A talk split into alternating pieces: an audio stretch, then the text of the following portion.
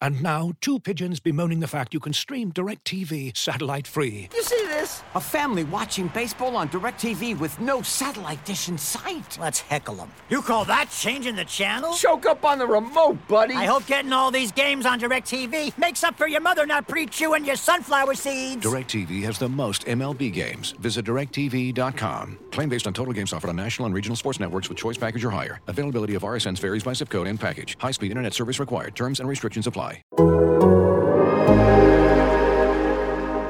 In today's episode of the Sixers Beat, Rich and I dive deep into the upcoming James Harden contract talks, going over what the Sixers' priorities should be, what outside factors could influence the negotiations, how much of a threat other teams would be to sign him outright, and what kind of contracts we'd be interested in offering Harden. Enjoy the podcast.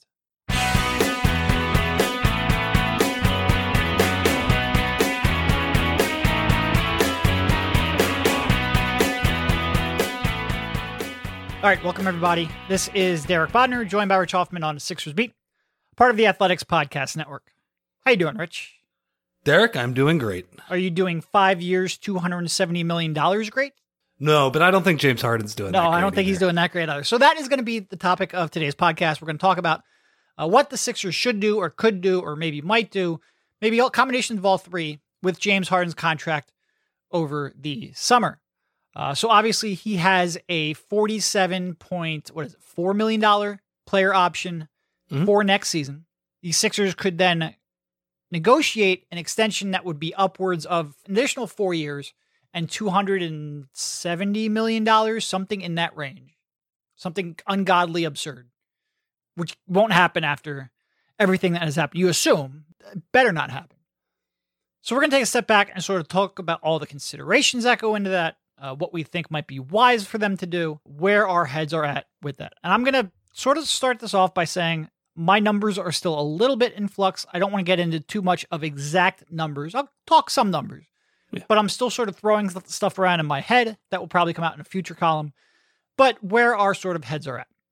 So I guess I'll sort of just start this off with a couple of the major considerations for the Sixers. First of all, there's the short term ability to field a team around Embiid, Harden, and Maxey. And a part of that is the apron threshold, which is set, I believe, for 150 or projected for 155.7 million dollars next season. Basically, what that means, if you want to stay under that, and if you can't stay under that, you get a larger mid level, uh, like a 10.3 non taxpayer mid level versus something in the $6 million range. So you get a bigger mid level exception you use. You can attract a better free agent. You also get a biannual exception. We're somewhere in the $4 million range. There's also some sign and trade restrictions, but that's probably not a big uh, consideration for the Sixers because, quite frankly, they don't have any matching salary to use anyway. So signing him to a lesser deal gives you more flexibility under that number. They're currently, I think, But they also couldn't go over that number in a trade, too. Correct. Like, Correct. Like, can, you can take Tobias, you a, take a more of that. lopsided trade. You have more flexibility. 100%. So right now, if you assume they're not going to have Danny Green's $10 million contract on the books, they're about $12 million under that apron threshold. So if you sign Harden to a longer term deal, but it's less money, let's say $40 million, you save $7 million this year, you could theoretically use the bigger mid level exceptions, build a deeper team. That's one consideration. The other consideration is in the summer of 2024, Tyrese Maxey is going to have a cap hold that's about $18 million less than what his eventual contract will be. So you have a, and that's also the same summer that Tobias Harris's contract comes off the books. You have a chance, depending on what you do with this contract, to have significant cap space two years down the line, depending on what you do with James Harden's contract. One of the other major considerations is that there's a new national TV deal, which could reportedly be up worth up to $75 billion. I believe that reporting comes from our former colleague and CNBC writer, Jabari Young. To put that in perspective, the current TV deal, and we all remember what this t- national TV deal did to the cap back in 2016. That was a $24 million deal over the same length of time. You're talking about a difference in, you know, per year revenue from that national TV deal jumping from about $2.6 billion to nearly $8 billion. And again, these aren't finalized. They're still in negotiations. These are just projections from league sources.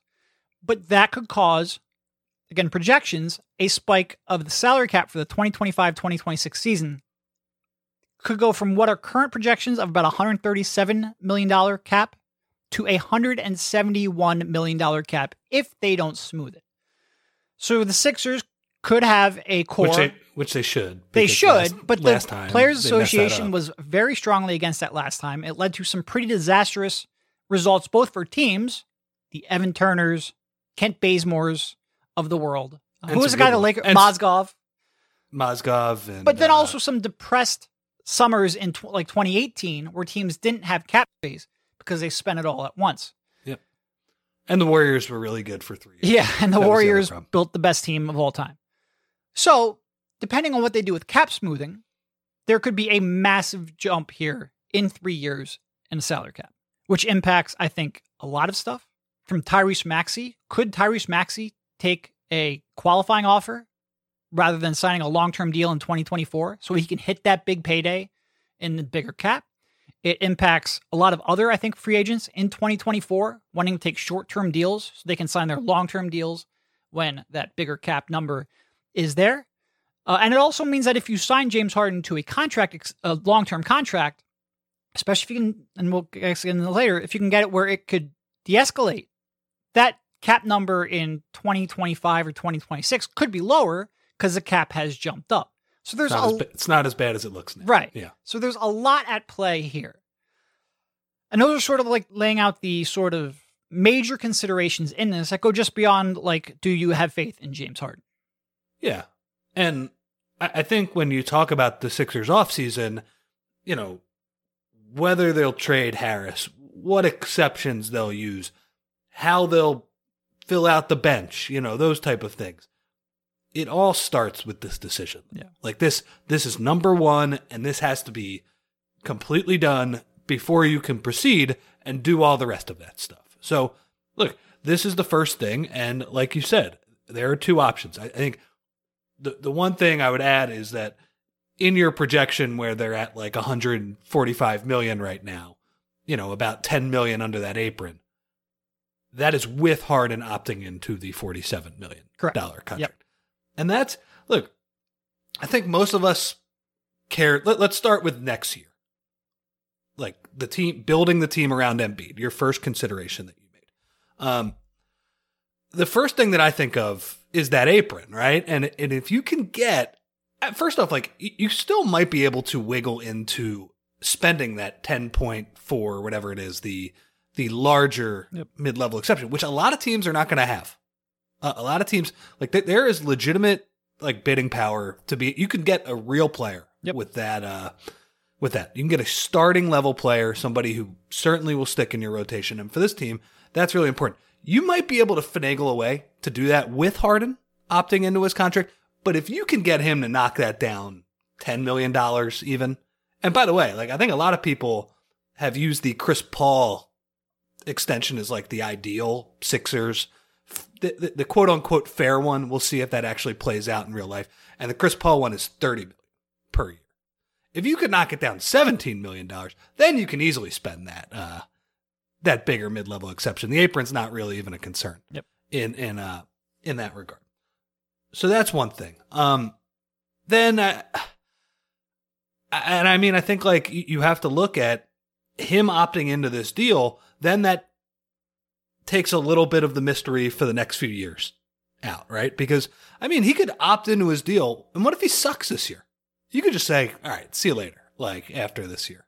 Um, so it would be like there would be a lot more pressure on him this season. Like I think he would be scrutinized a ton, maybe even more than this year, because the Sixers actually could say, "All right, we don't like where this is going at this point, um, and like we're just going to move on." And like you said, there, there's cap space down the line. Whether there could be some in 23, 24, I think there definitely could be a lot in 24, 25, like you said, when Maxey's cap hold is low, Tobias comes off the books. Um, but I, I do think like the best option for this year's team is for him to sign at a lower salary. No doubt. Absolutely no doubt.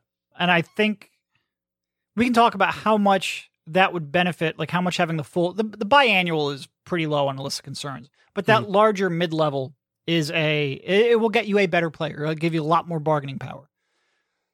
Comes at a little bit of cost, like you said, with the trade uh, concerns, not being able to take back more money uh, than you can send out. That would hamper your flexibility a little bit down the line, but quite frankly, and really what we're talking about there is a Tobias trade. He is the one contract that you can move that would actually take back more salary in a trade. But it's really it's really that spending power for that larger mid level, which is important for a team that has no real depth.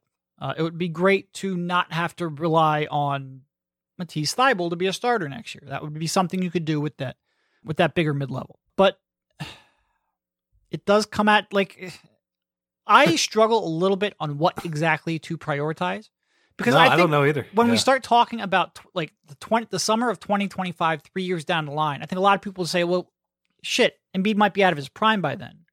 I don't know if I really agree with that. Like Embiid will be thirty one in twenty twenty five, and I think he's got look. There's two ways this can go. There's a catastrophic injury, which no doubt is a concern. But if that doesn't happen, I think he's still going to be an effective. Will he be an MVP candidate? Maybe not. You know, I think in part because if I'm going to see one aspect of his game trail off, it would probably be on the defensive end. Because just being a 7'2, 300 pound guy and moving in space, it's not all that easy to do. And if injuries build up, I think that's where it's going to impact him. But other than that, he could still be a all NBA caliber player at 31. I could definitely see that. You could definitely be a guy who could be a major, major contributor to a, a foundational piece to a contending team. And also a guy who can attract other quality borderline star level players to come join him in a what could be a pretty unprecedented cap spike. Spike. I know a lot of people don't want to hear like we should be wor- you know interested in signing free agents again because that didn't work out during the Colangelo regime. It, it doesn't work out in general But, lot, but this is very different. In 2016, you were like Joel Embiid hadn't played a game of basketball yet. Like there's a reason why the, the free agents they were able to sign in 2016 were like Jerryd Bayless. They didn't have any reason to attract anyone. 2017, after Embiid played 31 games, you had a little more of a draw and you were able to get JJ Redick. Well, if you have borderline bag of MVP, cash, yeah, if you have borderline MVP Joel Embiid, like that's a different. Like you have a better chance of being the Warriors than you do of getting the next Evan Turner. And again, that, that's a real concern because if you miss out on the stars, but that summer teams will probably overpay by a lot.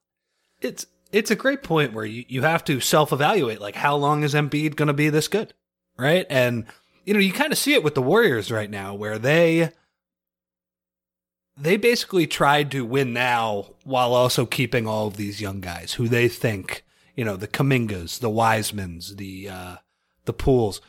They think that they're like the bridge to the next great Warriors team. I'm not sure if when Steph Curry and Klay Thompson and Draymond are way out of their primes, they are going to be that good. But they're they're trying to bridge the gap of both of those. And for the Sixers, they have to consider like, yeah, I mean, you, looked at the 24 offseason. You, you said that already. I mean, I'm just looking at the cap sheet right now. If it's 171 million dollars, they'll have like they'll have Embiid and Maxey, Jaden Springer. Oh no, I'm in my all my calculations. I'm declining that fourth year to get the extra couple mil. Okay, yeah, fine. But yes, yes, he would be there. that would be 120 million dollars in cap space. Now, the, that's like two max salaries at that point. But whatever, like that's a lot of money. So And that's part of the point. Like I think a lot of people looked at this and said they mortgaged their future for James Harden. Well, no, if you if you do this right, you could both have James Harden for the next couple of years and have a starting point of Maxey, Embiid, and max cap space, and form a big three that still has legs to it. This episode is brought to you by Michelob Ultra, the official beer sponsor of the NBA. Want to get closer to the game than ever before? Michelob Ultra Courtside is giving fans the chance to win exclusive NBA prizes and experiences like official gear, courtside seats to an NBA game, and more. Head over to michelobultra.com slash courtside to learn more. Looking for an assist with your credit card but can't get a hold of anyone? Luckily, with 24 7 US based live customer service from Discover, everyone has the option to talk to a real person anytime, day or night.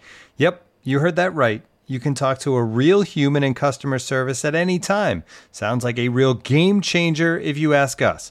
Make the right call and get the service you deserve with Discover. Limitations apply. See terms at discover.com/slash credit card. So, I mean, do you think there's a shorter term contract, I guess, to be to be had with Harden where we, we don't want all of those years. We don't want this spread out that Yeah. far. So I think I think if I'm going to deprioritize one thing, it would be the summer of 2024, in large part because I don't see any real good free agents signing a long term deal. So I'm punting that. So what does that mean? That means that it opens up Harden for a three year deal that might be slight overpay in per year money, but you're willing to do that.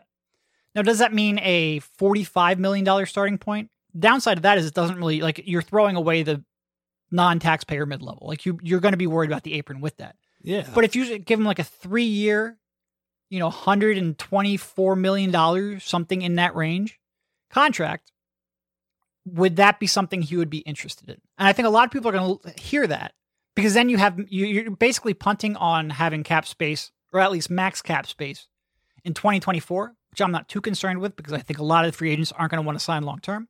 But you will have max cap space in 2025. I think a lot of people hear that and be like, "Well, James Harden's not signing that," and he might not.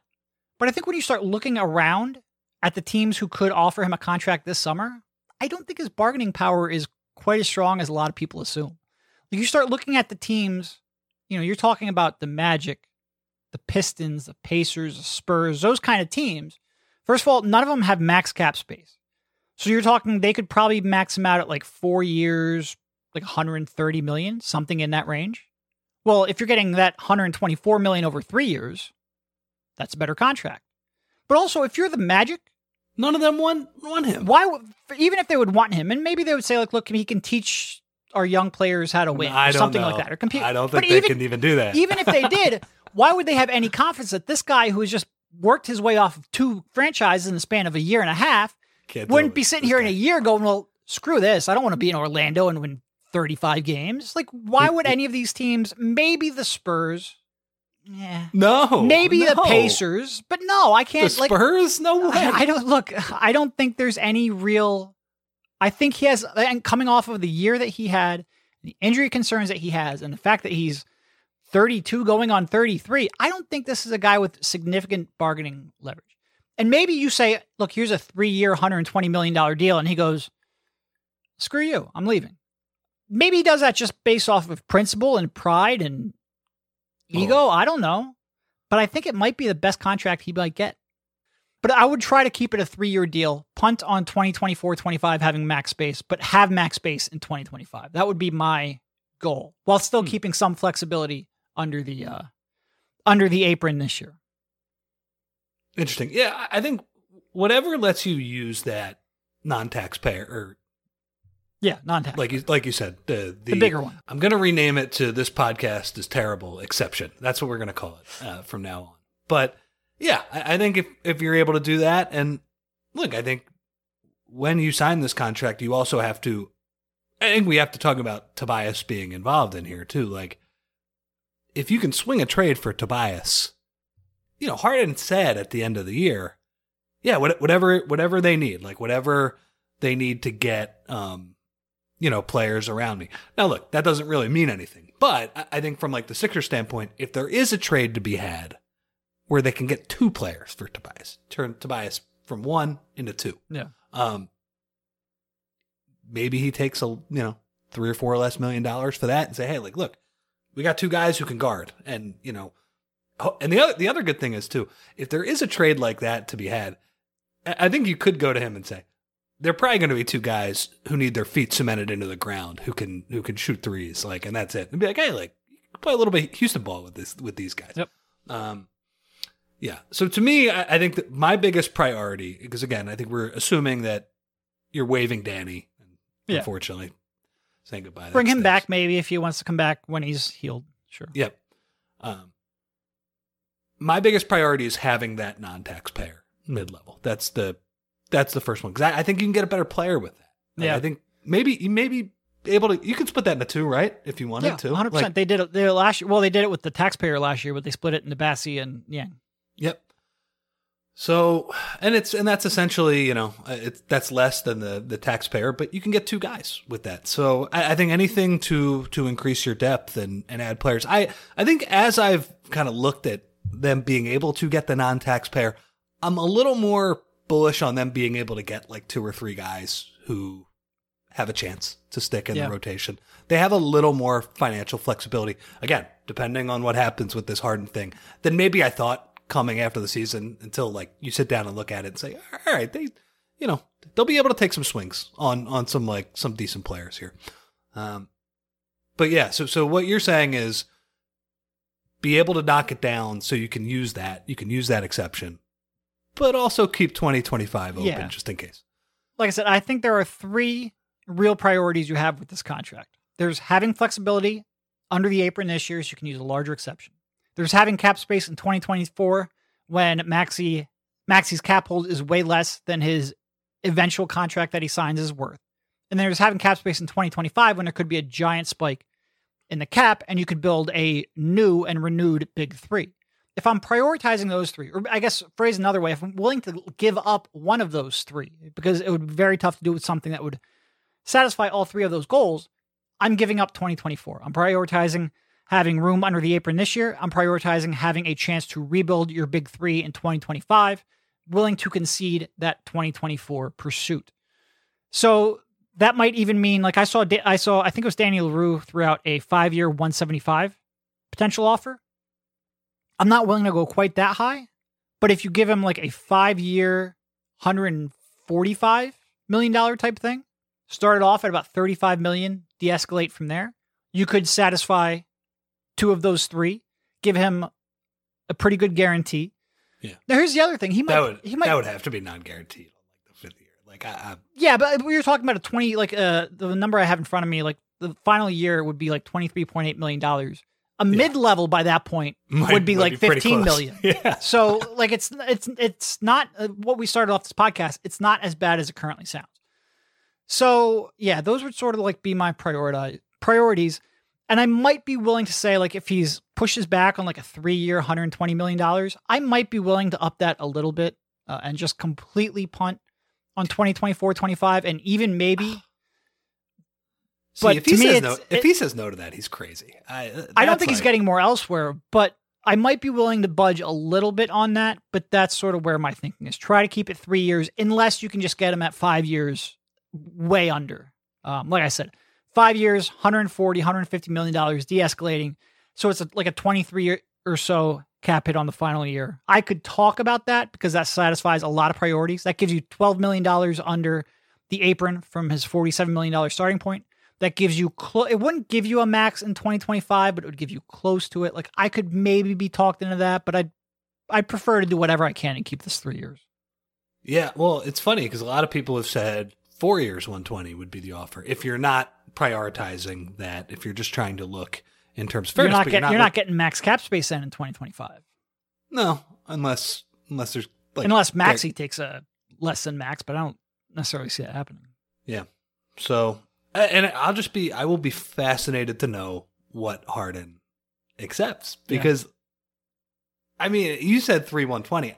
To me, that's like, that's a no brainer. He didn't play well enough to get that offer No, this he- year, but the Sixers are in a spot where they're, you know, they're balancing these interests and they are trying to win a title. And unfortunately, he's kind of their best chance to to still win a title. Like he's he's what is available to them after this trade. yeah and that's sort of like i said when you talk about priorities he is their best chance currently to win at a high level but you also got to realize that you're going to have to rebuild this because he's not sticking around long term.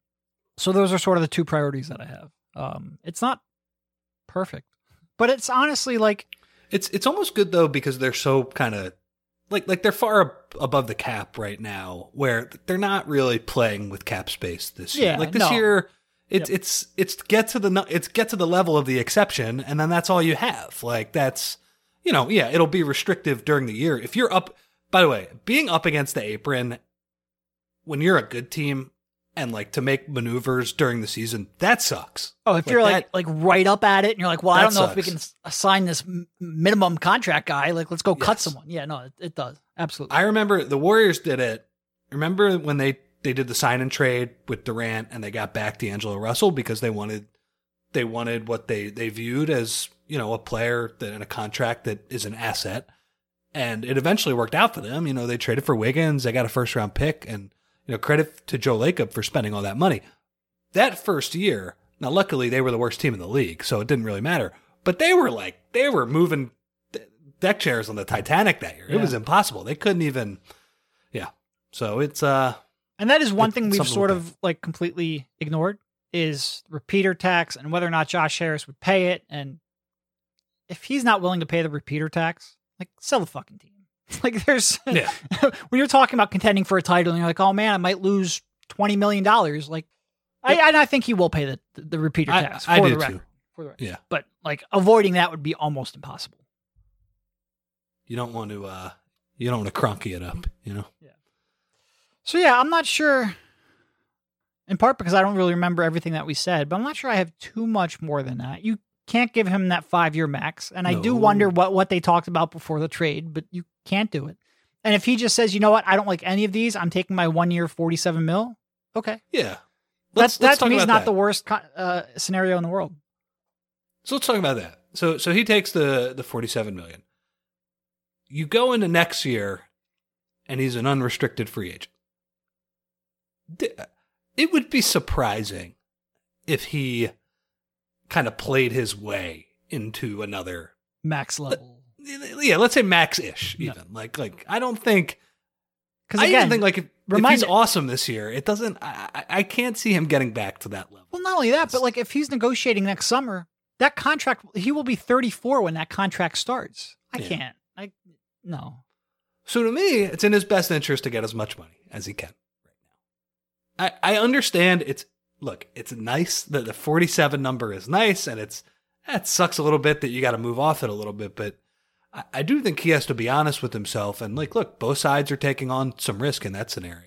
But um I like look, there's a scenario where he really sucks again and the Sixers have a very interesting decision. Um And by by really sucks. Like I, I I- we're, you know, we're talking about really by sucks, yeah. his standards. I shouldn't Um, say that. Yeah, that, that was too harsh. The, the playoffs are still stuck in our mind. the game six is still in my mind and honestly I, I do get a little bit annoyed i did i did just say really sucks that does does, go to show the thoughtfulness on a podcast versus like like writing out a piece but i it, i do like th- there were things that harden really did this sucked year. in Game Six. That's yeah but in game four he was awesome and that was lucky but in game in like the toronto series I, I do think like there are a lot of guys that the Sixers would have traded for, pretty much all of them. I'm not sure if they get through the Toronto series with those other players versus Harden. Just because of his playmaking and you know his ability to just run an offense for a half at a super high level, and he still has that. So that's part of the reason we're still talking about giving him, uh, you know, Yeah. 40 million, 30 million, whatever, a lot, a lot of million dollars uh, per year. And these, then, uh, these these well, just talking about big money, like these contracts in that new national TV de- deal era. Like if they don't smooth the cap, you could be talking about a sixty million dollar starting point. You could be talking about players signing legitimately, like you know, five years, like three hundred and thirty million dollars. Like it could be See, absurd. See, that's when it's going to get crazy though, because I, I think as as the max salaries move higher and higher and higher, there's going to be a middle class of players where it's just like, what do you what do you pay them? You know, like what is it? Do you just keep moving everything? Like there's just so much wiggle room when you're talking about this much money, and you know, I like maybe it's a good thing overall because you know the max. We, we've talked about this before, but like the max salary system, who does it deflate the most? Like whose salary? Like LeBron, KD. Yep. Those are the guys. If it was, you know, if it was a You're uh, moving away from that for sure. a hard salary cap. Yeah, but man, I mean, Well, because remember back in the day, like a max But salary used to be t- like fifteen million dollars and a mid level Yeah. five. Like, okay, that's a ten million dollar gap. But if you're talking about a max salary where a player could be making sixty five million dollars and a mid level's fifteen, like, whew. Yeah. can you, imagine what that level though? Uh, but because again, th- there aren't enough players that deserve that max salary, like quote unquote deserve that max salary, or they're not. There's not 30 players in the league or 60 players that are equal uh, in talent. Man, that that version of the Tobias contract in those years is going to be. Yeah. Yeah. It will. Yes, it will. Um. Oh boy. Yeah, that's that's pretty much all I got though. Yeah, I don't know. It's without getting. uh, We could probably talk a lot more, um, but I feel like that would be better for written content because, quite Yeah. frankly, some of these details that we get in the nitty gritty, I really just wanted to focus on the priorities, really, which is the apron this year, cap space when the national TV deal hits, and sort of go over all those concerns um, because But- otherwise it can get too much. But it's a good reminder that you know when they're talking about this this negotiation, which is, by the way, like there's a reason we did a whole podcast on this. It's fucking huge. It's really important. Um, there are a lot of very serious things that you have to consider. Like there, it's just not.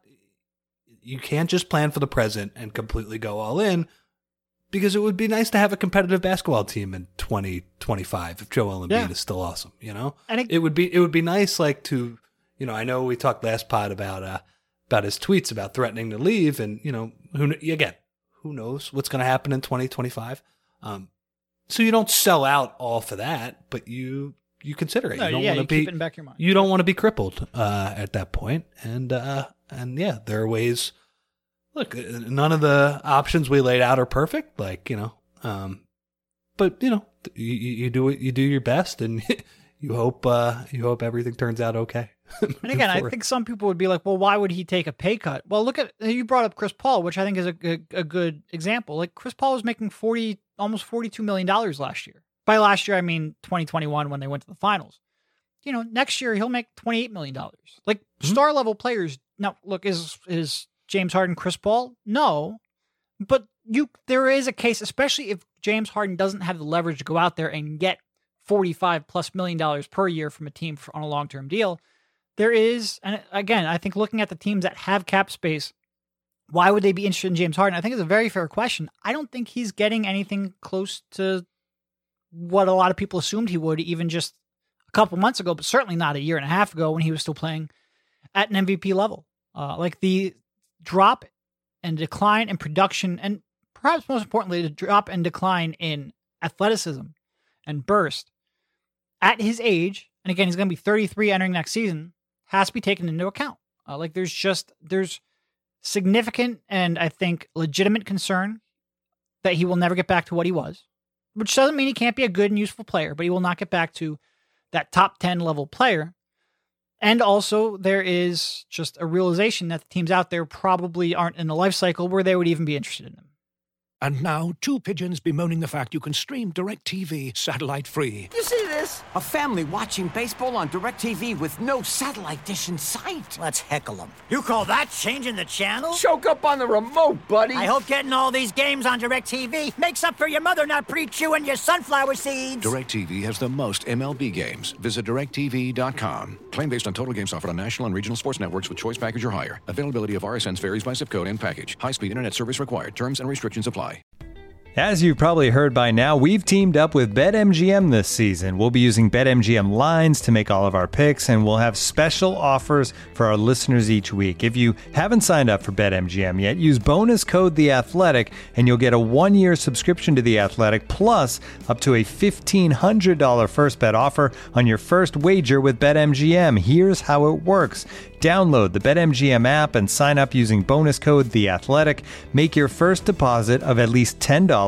Place your first bet on any game and claim your voucher for a one year subscription to The Athletic. See BetMGM.com for terms. U.S. promotional offers not available in D.C., Mississippi, New York, Nevada, Ontario, or Puerto Rico. Gambling problem? Call 1 800 Gambler. Available in the U.S. Call 877 8 HOPE NY or text HOPE NY 467 369 in New York. Call 1 800 Next Step in Arizona. 1 800 327 5050 in Massachusetts. 1 800 Bets Off in Iowa. 1 800 270 7117 for confidential help in Michigan. 1 800 981 0023 in Puerto Rico. First bet offer for new customers only in partnership with Kansas Crossing Casino and Hotel. Don't forget, if you haven't signed up for BetMGM yet, use bonus code The Athletic, and you'll get a one-year subscription to The Athletic, plus up to a fifteen hundred dollar first bet offer on your first wager. yeah, it, it's it's more than the the drop in his stats or his play because those are still pretty good. Like those are still he still racks up a ton of assists. He can still run showing the early signs of aging. a pretty good offense. But it's it's right, you're right. It's the athleticism and it's also he probably more than any other player at the age of 32, 33 or whatever. There is a fear factor level with Yeah. what happens when this guy is not quite as athletic. So it's um I, I'm fascinated to see what, what what his calculus is on this too. All right. Um, I think that's all I have on Harden. Was there anything else that happened this past week that uh, is worth bringing up? My brain's pretty. Oh, oh, the uh the Sixers got their pick. yep. Oh yeah. there are two things. The two things that happened this year or this week. That and uh, Embiid had surgery. yeah. Yep. So Embiid had surgery on the thumb that he injured, uh, and also was it an index finger on the other hand? I believe so. So the right Left thumb in- and left the left index. index finger. Yeah.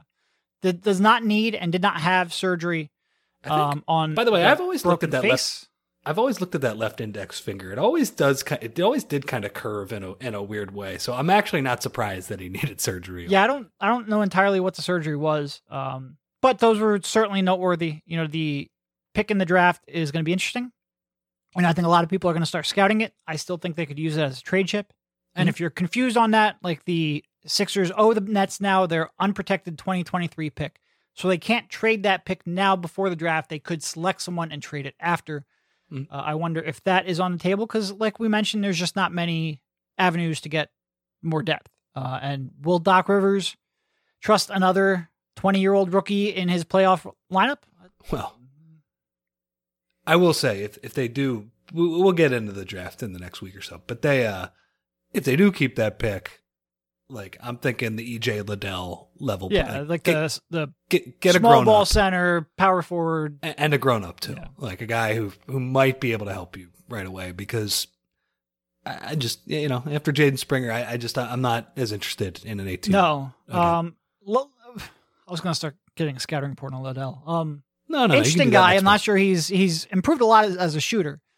Uh, would like to see a little more high volume, but that's a different podcast. There's a reason we didn't start talking about the draft 35 minutes into a James Harden podcast, but he is certainly a name that I think would be interesting. Uh, because I agree with you, you need more immediate contributors, but quite frankly, I think there's a chance they trade that pick. Sure. I was surprised. I think they, are going to look. They looked to do it last year, Yeah, they- and they just couldn't get a player. Now, I, I think that's the other issue with it too. Real quick, is that you know picks in the twenties are not what they were. No, five, but 23 is a little better, but this is a draft where the, it doesn't, most people say, and I'm I'm not as attuned to the draft as I used to be.